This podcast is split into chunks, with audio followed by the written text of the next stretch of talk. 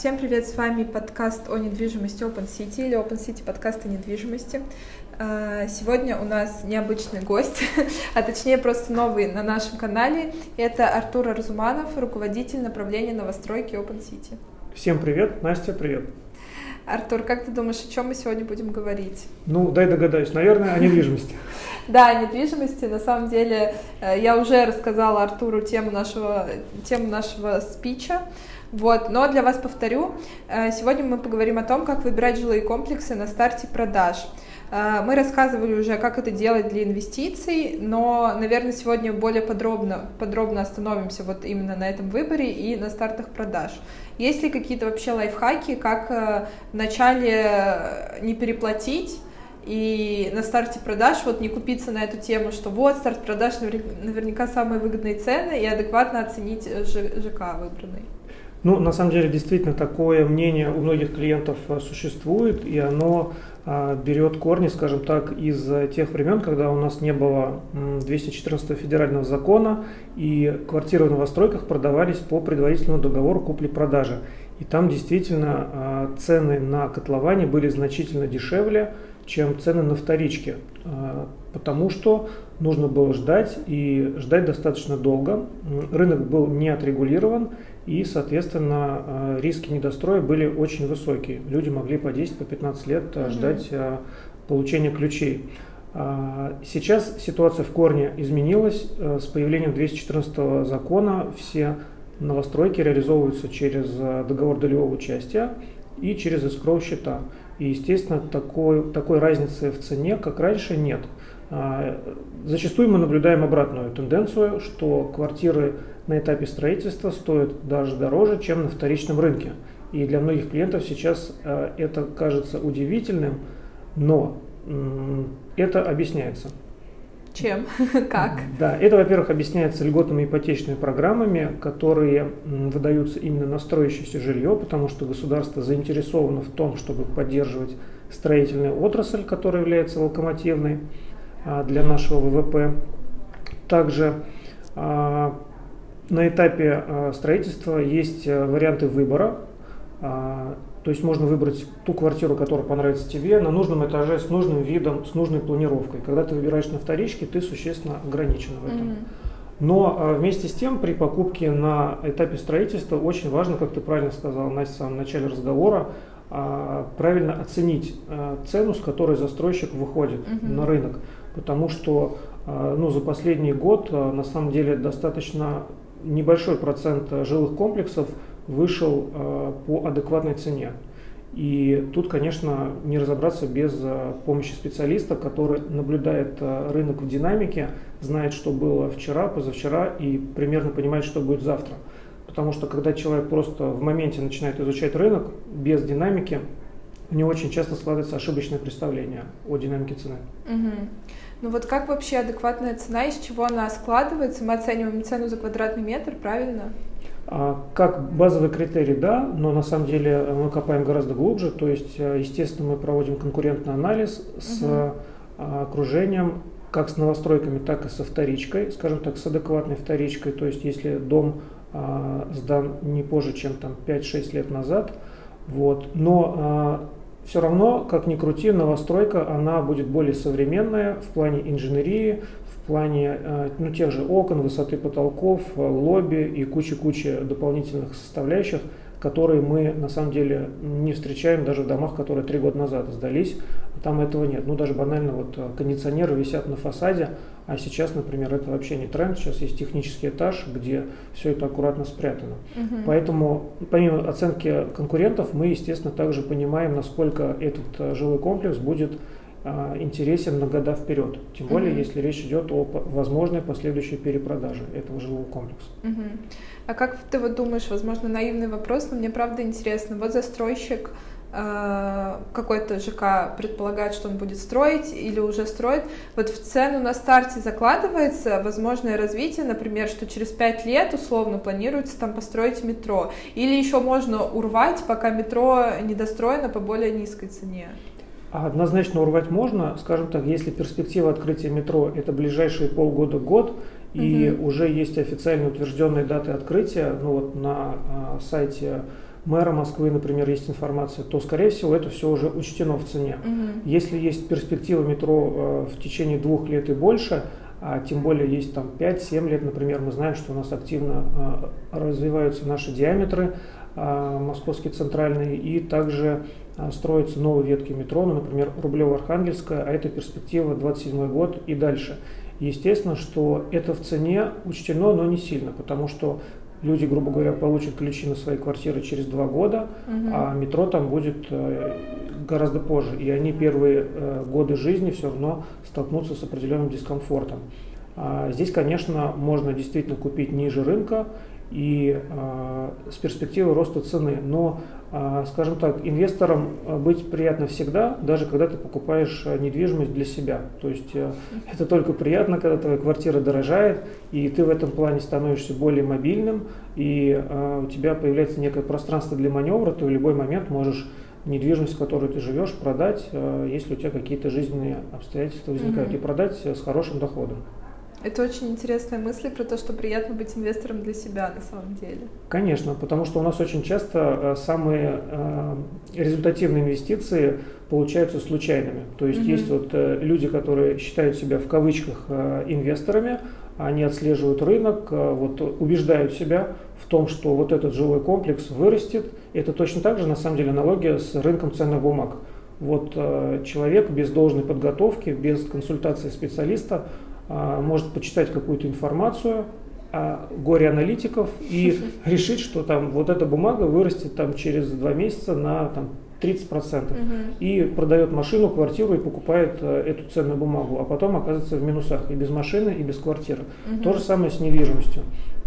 На самом деле в высоко растущем и конкурентном рынке очень сложно оценить э, перспективу роста стоимости и, в принципе, перспективу локации, если говорить именно для, с точки зрения проживания самостоятельного, ведь очень важно понимать э, не только транспортное развитие э, этой локации, но и то, каким образом будет модернизироваться в принципе окружение.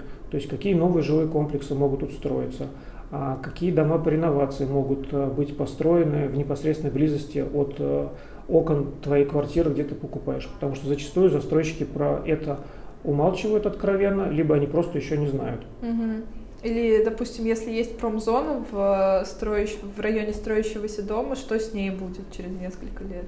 Конечно, это тоже очень важно понимать, и мы, конечно, копаем максимально глубоко, то есть мы пользуемся как официальными источниками информации, так и неофициальными, и, по крайней мере, представляем а, перспективу там, на ближайшие 5-10 лет, что будет в этой локации вокруг. А Будет ли человек жить на постоянной стройке, или это, может быть, будет осваиваться территория там, через 15-20 лет, допустим. Мгм. Сейчас э, участок земли никому еще не продан, значит там в ближайшие 5 лет точно стройки не будет.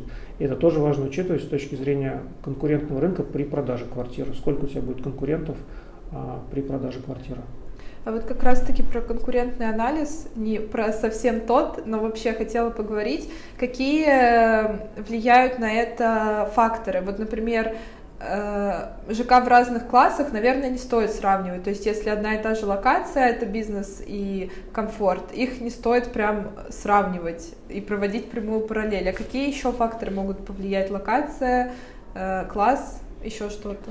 А, Локация, класс, а, также, ну вот, э, наверное, это продолжение темы класса, но это вот инфраструктура непосредственно территории жилого комплекса. Мгм. А Для многих клиентов, а, для многих жителей важно, например, чтобы ну, был свой фитнес-клуб, например. Вот в одном из жилом комплексе он есть свой, бесплатный для резидентов этого жилого комплекса.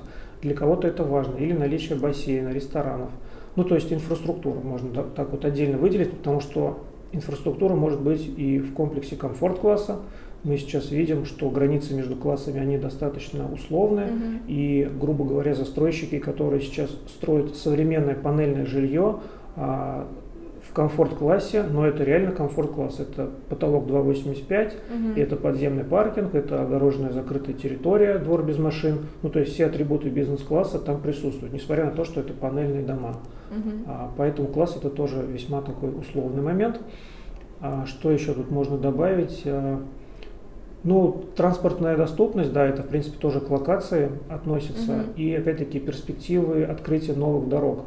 Потому что мы сейчас говорим в основном про общественный транспорт, говорили, а Соответственно, автомобильные дороги у нас тоже развиваются, есть перспективные магистрали, которые существенно улучшат, скажем так, доступность на автомобиле целых микрорайонов. И mm-hmm. это тоже важно учитывать при анализе конкурентного рынка. То есть могут быть даже жилые комплексы вроде бы в близких локациях, но дорожная система будет таким образом выстроена, что из одного ты сможешь до центра доехать, до Москва-Сити, к примеру, за 20 а, минут, а другого ты будешь в два раза дольше добираться.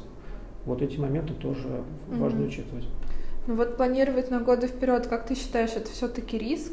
Ну, то есть, если есть э, утвержденные какие-то документы, что точно через полгода что-то появится, тут ты вроде бы э, защищен. А вот если ты понимаешь, что в перспективе что-то, возможно, появится, но точно ты еще не знаешь, и это не утверждено там официальными документами, стоит ли рисковать или что-то более надежное рассмотреть?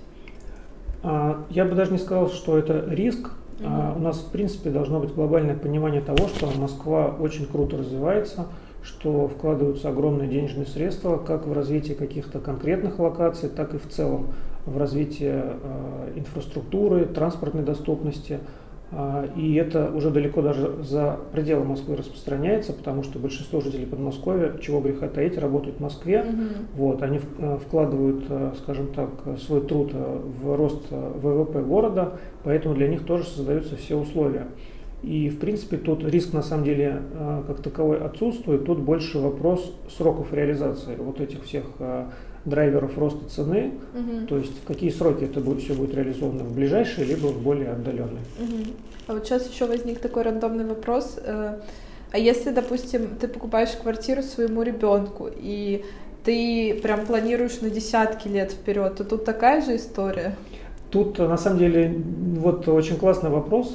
Очень часто вот мы сталкиваемся с такими запросами клиентов, наших, которые, у которых дети еще только в детский сад ходят, угу. а они уже выбирают для них квартиру с точки зрения того, в каком университете они будут учиться. Ну, то есть они как бы нарисовали... Э, распланировали. Распланировали, да, некую жизненный сценарий нарисовали, что он будет учиться в таком-то университете, и они подбирают квартиру ближе к этому университету.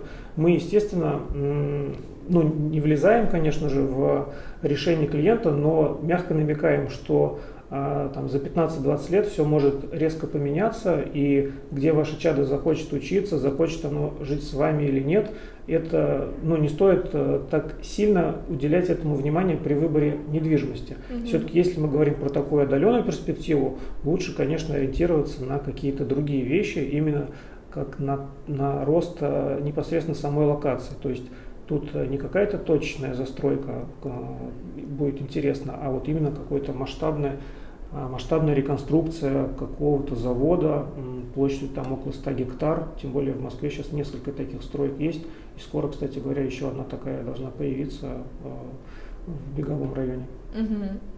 То есть, если определить рамки для недвижимости, то 5 лет это, в принципе, ок, можно немножко планировать, смотреть будущее, 15-20 и не для себя, а для ребенка, это уже прям слишком и не стоит так далеко. Конечно, за это время можно на самом деле несколько циклов э, покупок, продаж, купли-продажи сделать, э, то есть э, через 3-4 года да, продать, купить новое что-то. И, грубо говоря, а, с теми же вложениями через 15 лет у тебя будет не одна квартира, а три квартиры. Mm-hmm. И этому ребенку повезет, достанется одна своя квартира, и две квартиры он сможет сдавать. То есть тут нужно правильно работать с капиталом, вовремя входить в проект и вовремя выходить из него. Mm-hmm. Мне кажется, мы наиболее полно учли все, все нюансы покупки на старте продаж, да и в принципе покупки, и даже немного затронули вопрос вторичного рынка и новостроек. Э, есть ли у тебя еще какие-то какие нюансы, какие-то секретики, или в принципе уже можем заканчивать? Ну, я, может быть, резюмирую, что mm-hmm. такой вопрос, как покупка недвижимости, в принципе, достаточно сложная, а покупка на старте продаж тем более, потому что есть много подводных камней, и, естественно, важно довериться в этом вопросе специалисту. Это первый момент. И также важно подобрать правильную э, ипотечную программу. Если речь идет не о наличной покупке, правильно подобрать ипотеку с тем, чтобы она реально была выгодной и чтобы за счет ипотечного плеча эта покупка действительно стала инвестиционной, вне зависимости от того, какие были первоначально цели покупки. Угу. Да, кстати, мы в следующих выпусках планируем поговорить об ипотеке, поэтому очень хорошая подводка. Спасибо, Артур, за сегодняшний выпуск. Спасибо, Настя. Э, подписывайтесь на нас в социальных сетях, слушайте следующие выпуски. И если у вас остались какие-то вопросы по покупке новостройки на старте продаж, обязательно задавайте их. Мы попробуем ответить в следующих выпусках. Пока. Пока.